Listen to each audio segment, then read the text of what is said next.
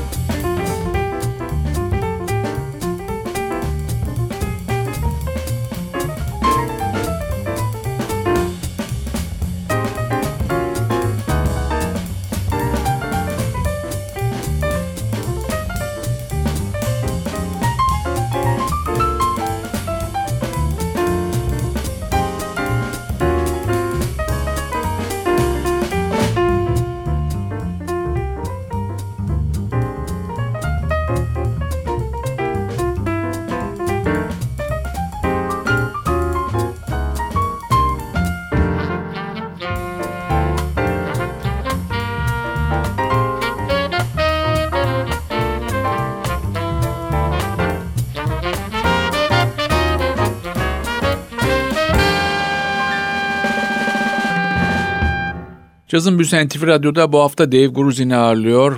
Kariyerinde onlarca Grammy kazanmış bir isim, bir Oscar'ı var. En iyi film müziği Oscar'ı kazandı sanatçı, onu da biraz sonra söyleyeceğim. İlk yapmış olduğu single parçası Subways Are For Sleeping ve ilk yaptığı film müziği de Divorce American Style 1967 yılında da Dustin Hoffman'ın başrolünü oynadığı çok önemli bir film mezunda film müzikleri ona ait. Yine aynı dönemde The Midnight Man 1974 ve yine efsane bir film Three Days of the Condor 1975 bu iki filmin müziği de sanatçıya ait. Sanatçı 1978 yılında da GRP Records'u iş ortağı ve müzik arkadaşı Larry Rosen'la kuruyor. Tekrar dönüyoruz albüme. Sıradaki parçamız bir Monk klasiği Straight No Chaser. Thank you.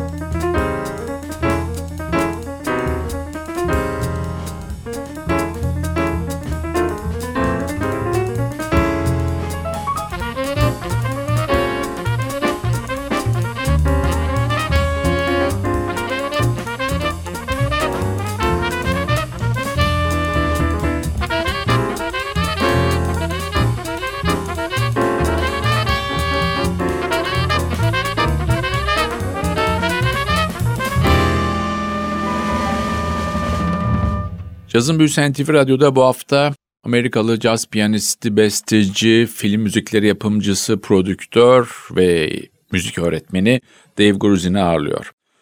Sanatçı 1988 yılında The Milagro Binfield War filminin müzikleriyle en iyi film müziği Oscar'ını kazandı. Film müzikleri, dizi müzikleri derken sanatçı 2000'lerde tekrar ilk göz ağrısı caza döndü ve bilhassa caz şarkıcısı ve söz yazarı Lorraine Feater'la dünya turneleri yaptı. Amerika'da da birçok şehirde konserler verdi. Bu konserlerin bir kısmına ve dünya turnesine de caz gitaristi Lee Ritoner da katılmış oldu. Kariyeri boyunca yaklaşık 100 kadar filminde müziğine imza atmış bir isim Dave Gruzin. Biz tekrar albüme dönüyoruz. Sıradaki parçamız What Is This? Sanatçının kendi bestesi.